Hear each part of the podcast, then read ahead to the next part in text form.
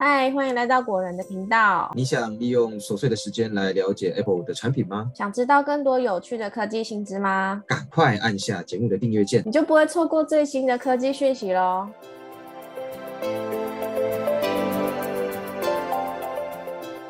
嗨，大家好，欢迎来到果仁聊科技，我是 Silver。嗨，大家好，我是 Robert。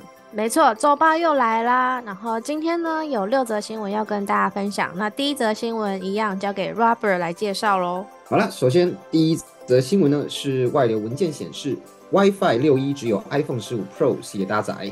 最近有一份外流的文件指出啊，最近在许多苹果新品上面搭载的 WiFi 六一也会是一个呃 iPhone 十五 Pro 的独占的功能。那 WiFi 六一呢，可以简单看成是 WiFi 六的升级版，它可以让宽频呢，不对，不是宽频啊，什么宽屏啦？什么对啊？我想要宽屏。好了，来，可以让频宽呢和流通量加倍，以便传输更多资料，更适用于高画质影片，像是 4K 啊、8K 啊串流播放，或是 VR 体验等应用。那刚刚提到的外流文件呢，是由研究人员跟网友一起公布的。内容是一张 iPhone 十五 Pro 的天线架构图，然后里面呢有标示了 iPhone 十五 Pro 跟十五的机型。那天线架构图的左上角跟左下角的注明推测，哦，应该是这样说，就是大家看了这张天线架构图上面的注明呢，他们推测就是 WiFi 六一的功能可能只有 iPhone 十五 Pro 的系列搭载。那外媒 Make Rumors 表示呢，他们还有看到其他的相关文件，也都显示说 WiFi 六一呢只限于 iPhone 十五 Pro 系列有。除了 WiFi 六一啊，之前也传过六个只有 iPhone 十五 Pro 独享的功能。那这六个独享的功能呢，分别是第一个呃，分别是呃 A 十七晶片，那再来是 Thunderbolt 连接副，还有光学变焦放大。钛金属材质，呃，第五个呢是记忆体容量，第六个是固态按键。看来啊，今年的 iPhone 十五 Pro 系列会变得非常的 Pro，那产品定位划分呢也会越来越明确，但售价方面能不能控制得住，就还真的不好说了。所以呢，就让我们一起期待秋季发表会的到来吧。没错，一起来期待一下吧。再来是第二则新闻，就是苹果它保留了 iOS 十六这七个功能都还没有推出哦，然后预计今年晚一点的时间就会发布新功能了。苹果在二零二二年推出 iOS 十六与 iPad OS 十六最新的作业系统，主要呢重新设计了 iPhone 锁定画面，并且加入了拷贝主体照片去背。传送的讯息可以编辑和收回等功能。不过在 WWDC 上面呢，苹果介绍的 iOS 十六功能当中，目前还有七个功能还没有推出来。那我们一起来看看有哪些功能还没有推出吧。首先呢，第一个是 Apple Music Classical 古典乐，在二零二二年就有传出 Apple Music 会加入古典乐的内容。那苹果也在二零二一年呢就收购了古典乐相关的服务网站。那在 iOS 代码当中也可以看到 Apple Music Classical 的内容，所以在今年呢，可能有机会可以看到 Apple Music 加入古典乐的服务。第二个呢，可能推出的功能是网页的推播通知。苹果呢，在二零二二年的 WWDC 上表示哦，iPhone 和 iPad 的 Safari 呢将会加入网页推播通知的功能。未来呢，只要网站有加入相对应的 WebKit 程程式码。就可以透过 Safari 呢来推送相关的推播内容，而使用者呢也可以自行决定要不要接收来自网页的推播通知。再来是第三个功能，就是全新家庭 App 的架构。那苹果在去年的 iOS 十六点二当中，他们替家庭 App 导入了全新的底层架构，让 HomeKit 相关功能的执行上呢可以更加的快速，而且缩短延迟的时间。不过新架构似乎产生了不少问题哦，导致 Apple 暂时取消了家庭 App 新新架构的推送，新新新架构，OK。OK。但苹果表示呢，会持续改善改善目前已知改善，不要抓我，不要抓我口音，善善三念三遍改善，善善善，中部口音要 要稍微矫正一下，OK。是的。好，我再我再重述一次刚刚的句子。就是苹果表示说呢，他们会继续改善目前已经知道的一些问题哦，而且会在接下来的更新当中推出就是没有问题的城市。再来第四个功能哦，是 iMessage 联络人金钥验证。当 iPhone 或是 iPad 侦侦测，换我了来了，哎，侦测你的。是 Apple，赶快让我继续。当 iPhone 呢，或是 Apple 侦测到你的 iCloud、iMessage 讯息伺服器呢，可能被入侵或是监听时，就会自动启用联络人金钥验证功能，提醒你目前的对话呢，可能遭第三方装置装置窃取，暂时改用其他的通讯方式。那这项功能呢，每个人都适用，主要是针对国际记者、人权活动者。政府、国安相关人员等等，处于这类高风险的人士所提供的。对，再来是第五个预计推出的功能呢，就是 Apple Pay Later。苹果是的，苹果去年有宣布哦，会替 Apple Pay 加入 Apple Pay Later 的功能，让大家可以先订购商品，然后再分次还款。那购物的款项都会由 Apple 先负担。不过，预计这项功能在初期的时候呢，只会先在美国推出哦。台湾可能也要等好久好久以后，毕竟这个功能呢，应该是 Apple 跟各国当地银行有配合，才有可能这样子运作。第六个功能呢，是 Apple Card 储蓄账户。Apple 在二零二二年十月宣布，将会让 iPhone 使用者呢，把自己的哦，将会让 iPhone 使用者呢，把自己在高盛银行的高收益账户内容进行整合。整合到哪里呢？呃，对，谢谢你。我现在其实有点断掉了。好，整合呢，进行整合。那这个整合呢，会整合进 Apple Card 的 Wallet 钱包 App 当中。到时候呢，在 iPhone 的 Wallet 中，不仅可以了解透过 Apple Card 的消费资讯，也可以同时查看呢自己的储蓄账户的存款啊，账户的状况。呃，不过呢，因为 Apple Card 到目前为止也只有在美国推出，所以呢，这项功能暂时也只有在美国可以使用而已。再来是第七个还没有推出的功能，就是全新的 CarPlay 系统跟界面。苹果在去年的 WWDC 啊，也推出了全新的 CarPlay 系统，可以和新款的车型整合，甚至可以延伸到车里面的多个荧幕上面。那目前可以提供的功能有下方这些哦，总共有四个。那第一个是仪表板的资讯，包括油量啊、温度啊、里程数啊，还有转速等等。那第二个是透过 CarPlay，CarPlay 切换收音机，哎呦，真的是很有点很多卷舌，对不对？今天好多卷舌，对卷舌。第二点，我再重新介绍一次哦，就是可以透过 CarPlay 呢切换收音机的频道，或者是控制车内的温度。那第三个是提供更多个人化的驾驶体验。那第四个呢，是使用小工具提供像是音乐啊、天气、路况等等的讯息。不过这些功能哦，都需要跟车厂的相关议题进行整合哦。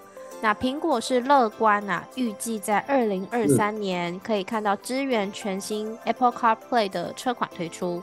好啦，我们终于讲完了七项还没有推出的功能。那接下来呢，我们要进入第三则新闻啦。那第三则新闻是 Netflix 家庭共享密码呢，将在二零二三年第一季开始收取额外费用。什么？这则新闻对我们来说都很重要哦。那我们就来好好给大家介绍一下。好，那 Netflix 虽然还没有在官方平台或者是社群频道上面正式宣布这项措施哦，但是呢，不久之前在他们一封给股东的报告内容上面，他们就有明确的说出说。会在二零二三年的三月底以前开始针对免费共享家庭账号密码，但是不符合高级订阅方案规定的使用者，采取相关的验证措施。那至于 Netflix 会怎么做来打击不合规定的家庭共享方案呢？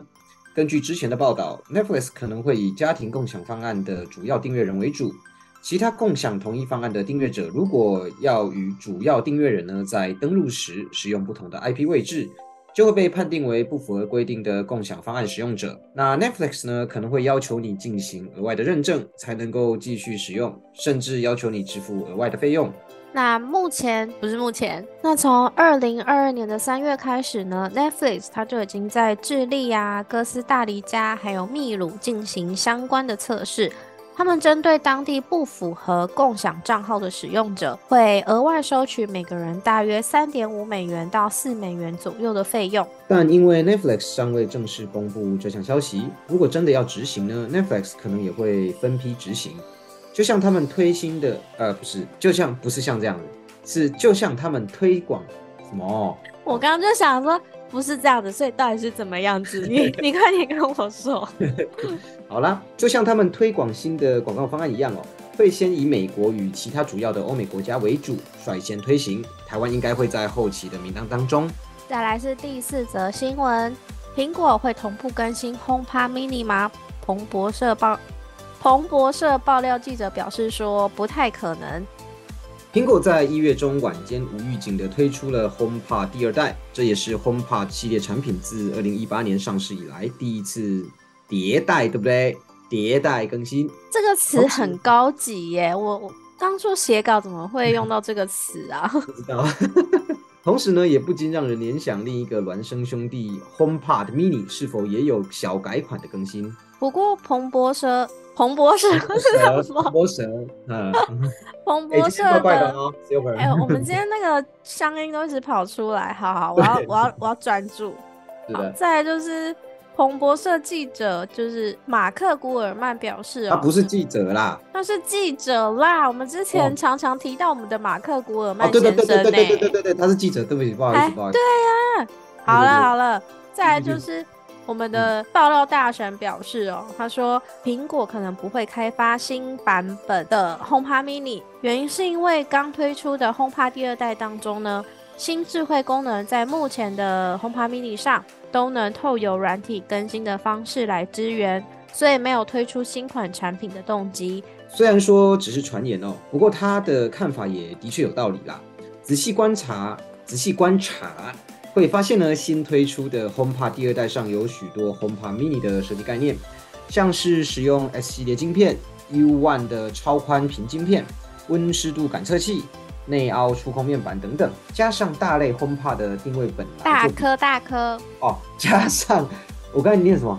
大类，多类，多类，加上大颗 HomePod 的定位呢，本来就比 HomePod Mini 还要高阶。所以呢，也不太可能让 HomePod Mini 独占新功能。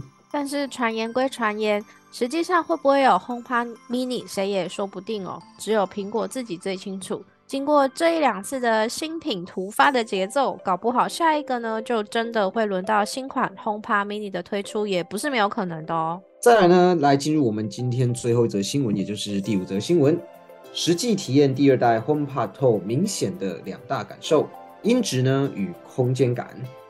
那接续我们刚刚提到的第二代 HomePod 的新闻哦，接下来要跟大家聊聊外媒实际使用后的心得分享。